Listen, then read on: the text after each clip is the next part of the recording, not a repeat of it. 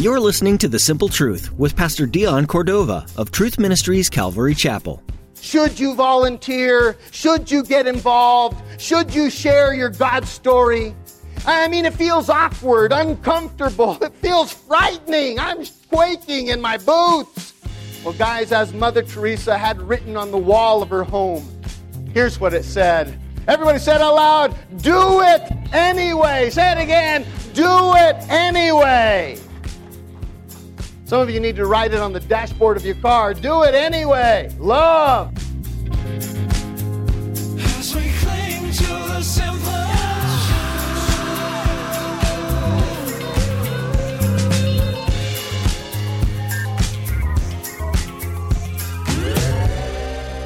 Whenever we hear stories of great faith in the Bible, it might be easy for us to label the characters as superheroes.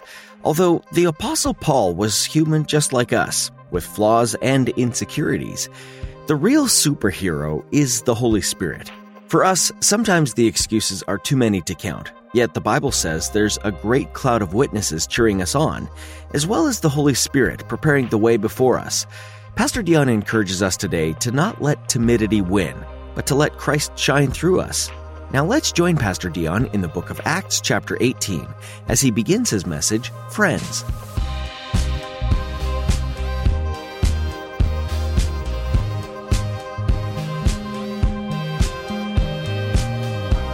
Well, guys, about 20 years after Jesus' resurrection and ascension, you know, Jesus resurrected, ascended, about 20 years after that, Jesus' disciples were pretty successful at saturating Israel with the good news about Jesus.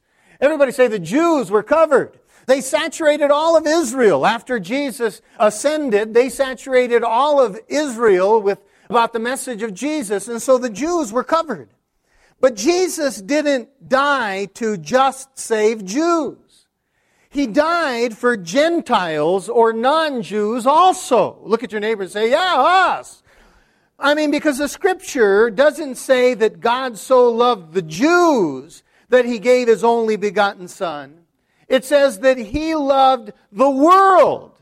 And that means Jews and Gentiles together. Can you say amen? And he loved us that he sent his only begotten son for all of us. You know, like I said, the disciples of Jesus were great at saturating Israel and the Jews. So Jesus recruited Paul to be his, everybody said out loud, apostle to the Gentiles. The 11 disciples were successful at saturating Israel and the Jews, but now that he wanted, God wanted his message to get out to the Gentiles, so he recruited Paul. And so over the next 20 years, Paul carried the gospel into Syria, into Turkey, and into Greece. Paul preached to all these Gentile people, and the Gentiles believed, and churches blossomed. In fact, let's go ahead and map out the footsteps of the Apostle Paul. He came from Jerusalem. He was also a Jew, but he carried the gospel as an apostle to the Gentiles and came out to Syria. And in Syria, a church started, the first Gentile church. And the apostle Paul was a big part of that. And then he traveled all the way to Derbe and Lystra. And there he preached. He was even stoned in Lystra. Stoned, and I mean with rocks. Stoned in Lystra. And both in Derbe and in Lystra, churches were started. Then he continued through Iconium and preached there. And then he continued to Antioch. And in Antioch, another great church evolved because of his preaching. We should give him a hand. That's already four churches. So then he continues and he says, I am not going to stop. The gospel needs to reach the Gentiles, and there's a whole world. So he continues on to Troas. He gets on a boat and comes over into Greece. And he docks here in Neapolis. And then he starts ministering and preaching in Philippi next to a river. And all of a sudden, God does some wonderful things in Philippi, and a church blossoms with dozens of families, and it's growing. So Paul has to leave. He wants to continue, but he leaves Luke there. One of his team members, he leaves Luke to stay in Philippi and grow the Christians. Because it's not enough that we just become Christians, we need to become Christ like. Can you say amen? So he left Luke in Philippi, and Paul continued on. He went all the way into Thessalonica. And in Thessalonica and Berea, another two churches began there in Greece. God is doing so wonderful. The Gentiles are believing. And so Paul wants to continue, but again, they have two big churches growing in Thessalonica and Berea. So he leaves another two members of his team. He leaves Silas and Timothy in each of these places so they can grow the Christians. And he is going to continue. And we ought to give the Apostle Paul a hand right there. And so that's where we've come this far in the book of Acts. And so now having, uh, you know, Paul having left the team behind to grow the believers in all those churches, Paul marched into this place. It's the next place. Everybody say it out loud. It's called what? Athens. So after he leaves his team behind, growing the Christians there in those other churches, Paul marches on to Athens alone. Now, Athens was the academic center of the known world at the time. Everybody say academics. It was an intellectual place of the center of the world at the time. In fact, Athens was home of the world's best Ivy League colleges and presidential libraries. The smartest and brightest people lived in this place called Athens. And since Paul was educated and very eloquent, he marched into Athens feeling courageous and confident and capable. I can hang with these guys. I will be able to connect with them. And so Paul shared the gospel of Jesus one on one with people in the marketplace of Athens. These intellectuals going from their college classes and going to philosophical schools. There in the market, he shared Christ with them. And as he was doing that, some fancy pants philosophers grabbed him and drug him to the Areopagus on Mars Hill. In fact, let's read the passage. Here's what it says. It says, And they took Paul and brought him to the Areopagus, saying, May we know what this new doctrine is of which you speak, for you are bringing some strange things to our ears. Therefore, we want to know what these things mean. So Paul's just sharing, you know, about Jesus in, in, the marketplace with all these intellectuals, and he's hanging with them, and all of a sudden these philosophers come and grab him and say, We're going to take you to Mars Hill and to stand in front of the Areopagus. The Areopagus, guys, was a panel of philosophers that had been shared by the likes of Socrates and Plato and Aristotle. Big Greek philosophers had sat in these very seats before. Greece's biggest minds influenced culture and politics and history from this very hilltop where they drug Paul to share his story. Well, Paul shared. He shared a five minute sermon with the smartest men in the world. He laid out a great argument for believing in Jesus. Paul told them that Jesus was God who had come in the flesh. He is the Alpha and the Omega, the beginning and the end, who was and is and is to come. He was crucified and buried, but resurrected from the dead and is alive forevermore. How? But with the word resurrection, the judges dismissed Paul. See, they couldn't get their brains around resurrection. Those judges stood and said, Que está loco, resurrection. Come on. The smartest men in the world made the dumbest mistake of their lives. They rejected the truth. They circled their ears and said to each other, This guy's truck doesn't haul a full load. they pointed at Paul and said, He's got a few screws that are loose. The ridicule and rejection of the Areopagus shut the door. I mean, without their endorsement, no one would listen to Paul's message. All they would do at this point was throw Paul a big loser sign. So discouraged and disappointed, Paul said goodbye to Athens. Everybody waved. goodbye to Athens. Just say, ciao. That's how they say it out there. Ciao. Paul put Athens in his rearview mirror and started walking and traveling onward. As Paul came up to the sign of the next city, he hesitated. Everybody say, hesitated. He hesitated. The sign said, everybody say it out loud, Corinth. Say it again, Corinth. So he leaves Athens, disappointed, discouraged, a little bit embarrassed. He leaves Athens. He was supposed to wait for his homies there that he had left. He told them to meet him in Athens, but because the door was closed, there was nothing else for Paul to do there. He's not a vacationer. He's not a tourist. He was there to preach and carry the gospel. So he just packs up and leaves and moves on. And he says, I'll just hit the next city. But when he stopped, when he saw the sign that said, say the name again, Corinth. See, Corinth was Sin City of the known world. It catered to the vices of the international sailors. Everybody say the who? The international sailors.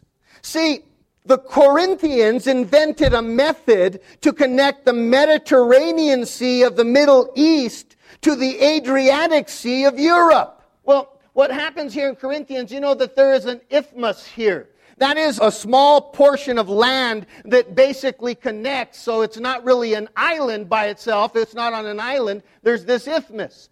Well, guys, the Corinthians figured out a way to get the ships that cover all of this area. You know, Israel's down here, Assyria's right here, then we have Turkey, all of this and all of these sailors that would go along these corridors, they figured out a way to get these ships across their isthmus, across their land on rollers. So they got commercial cargo ships and they created a land bridge where they would hoist these ships onto the land. They would roll them for four miles across the isthmus and get them on into the Adriatic Sea right here. Because this area right here would save the sailors 200 miles to go around and it would save them from the most treacherous waters which were right here. The winds would blow in off the mediterranean sea. The sandbars were always shifting in this area so it basically helped the sailors out immensely, they would rather take this time and go across the isthmus and go through this corridor than having faced the bitter winds and possible treachery that the waters had for them here. So that's what the Corinthians did. They built that land bridge. But here's the thing. That particular process of getting the cargo ships across, the process of transport could take a few days. So Corinth entertained the sailors gluttony, gambling, party, and prostitution. That's what the Corinthians did. In fact, every citizen, every citizen of Corinth was required to serve as a prostitute for a week. It was like jury duty. It was their way that they pledged allegiance to their patron goddess Aphrodite, the goddess of sex. And so they would punch in, they would, you know, show up for their duty, uh, you know, and that there at the temple of Aphrodite to stay there a week. And then every night, a thousand of them, thousand men and women who were on duty, would hustle tricks in the temple of Aphrodite with all of those sailors who were laid over there as they waited. Corinth was like a vile and immoral truck stop. It gave loves a whole new meaning. You know what I'm saying? Well, Paul, as he's, you know, going from Athens, he saw the love sign and the off ramp. And he considered passing it by. Because what Nineveh was to Jonah, what Samaria was to the Jews. Go ahead and do it. But don't, try not to spit on your neighbor, all right? What Nineveh was to Jonah, what Samaria was to the Jews, Corinth was to Paul. A city of perverts that deserved God's judgment. People that are beyond forgiveness and salvation. I mean, these Corinthians. Go ahead, do it. Do, do, do it to your neighbor. Yeah. Gag me, right? That's Paul. He saw the sign, loves Corinth, you know, and he's like, forget those people. Paul wrote them off at that moment, but God didn't. God hates sin, but he loves the sinner. It was probably here that God whispered to Paul those famous words where sin abounds. Everybody out loud. Grace abounds more. Let's say it again. Where sin abounds, grace abounds more. Right at that intersection, the Lord gave Paul a spiritual infomercial. He told Paul, my grace is like OxiClean. Huh? You can't tell its power until you put it to work against the dirtiest stains. And God's grace can cleanse the dirtiest sinners. Some of us might be shouting amen louder than others because we were some of the dirtiest. But amazing grace, how sweet the sound that saved a wretch like me. Ha ha ha.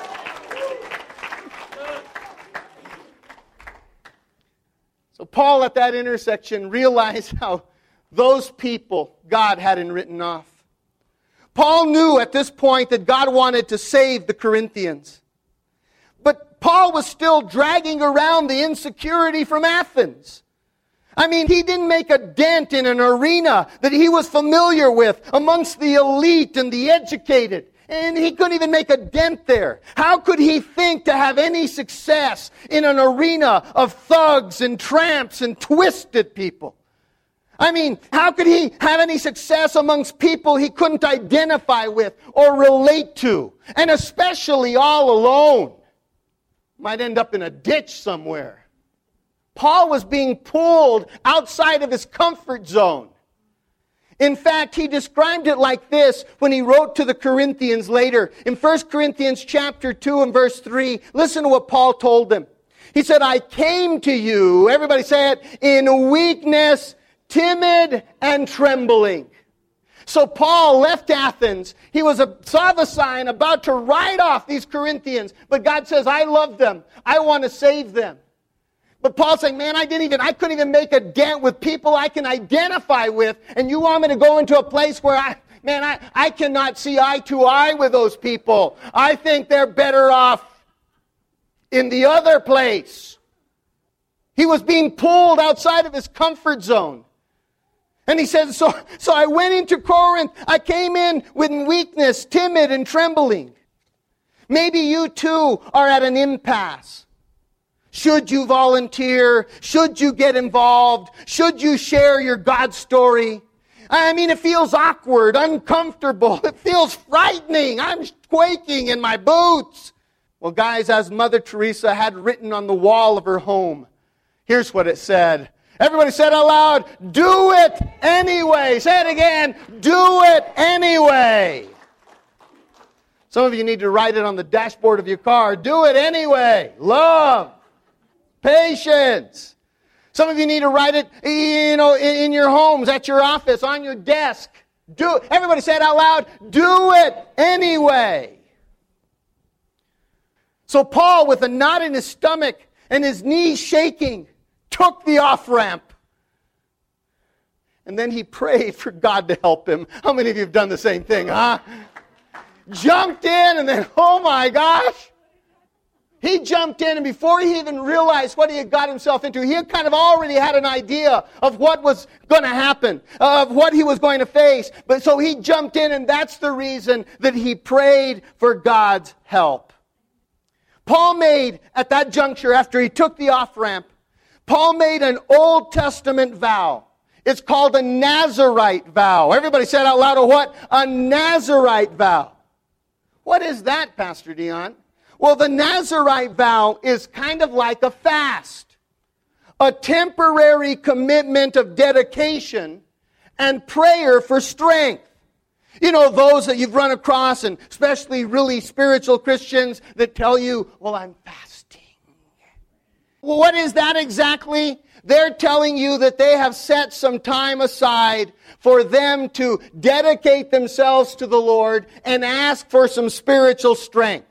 So the Nazarite vow was something similar to fasting.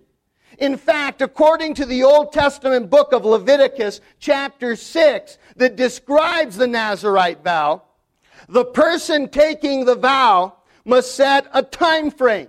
It's going to be a week. It's going to be a month. It's going to be a year. The whole time that I'm going to be in Corinth is what Paul is going to say.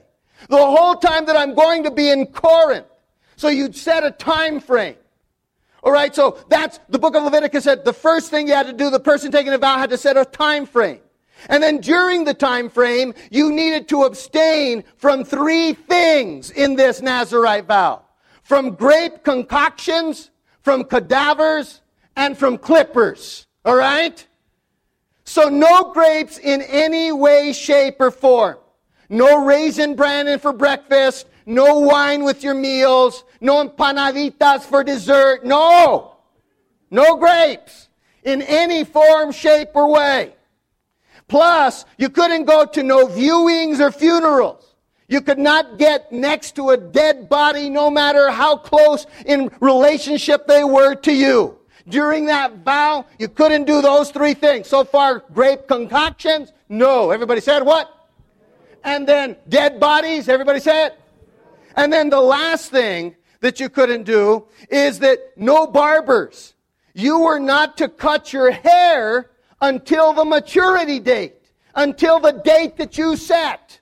Then, what you do after that, the date happened, you'd shave your head and you would offer your hair as a sacrifice in the temple of Jerusalem. That was the Nazarite vow.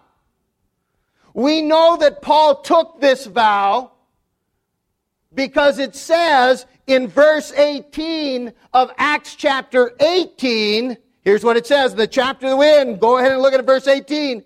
It says Paul stayed in Corinth for some time after that. He stayed in Corinth for 18 months. And then said goodbye to the brothers and sisters and went to nearby Caesarea. There he shaved his head according to the Jewish custom, making the end of a vow. So now I just painted all the background for you. You got it? So Paul comes to Corinth and says, Oh no, those guys are too wicked. They deserve to go to hell. But God says, I want them reached. So Paul's feeling pulled outside of his comfort zone, but he surrenders to God's will. I will do what you want me to. I will get off the off ramp. But then he gives this vow Lord, I'm praying, I'm asking, I'm making a Nazarite vow, I'm consecrating myself to you, that I will be dedicated to you for the whole time that I'm in Corinth, and I will fulfill a Nazarite vow so you can help me do your work here in Corinth. Oh, it was awesome.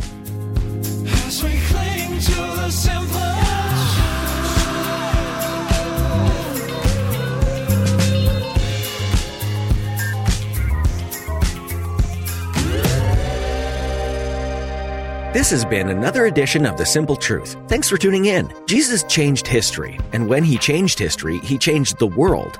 Throughout the book of Acts, we get a glimpse into the early church and just how much Jesus' life impacted those around him. Jesus showed humankind not only how to live and love, but how to spread the love of the Father to the world. Here at The Simple Truth, we pray that you learn to live and love just as Jesus did. And once you do that, we pray that you share his love with the world, just as the disciples did. We're so glad that you tuned in today for Pastor Dion's teaching in the book of Acts. We'd like to encourage you to spend even more time studying the Word, learning about Jesus' life in the New Testament books, and we'd love to pray for you during this season as well. So please let us know how we can specifically be lifting you up to the Lord. Give us a call at 505 753 4363. That's 505 753 4363. Do you live in the Espanola area? If so, come visit us at Truth Ministries Calvary Chapel on Sundays and Wednesdays for a time of worship, Bible study, and fellowship. Find out more and get directions to the church by visiting tmcalvary.com. If you can't make it in person, we invite you to join us virtually through Facebook, where we live stream all of our services.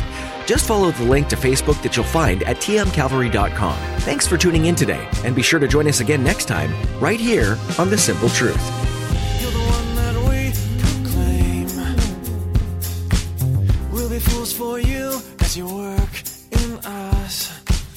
May power show in the deeds we sow. Let us join our hands, and together we stand.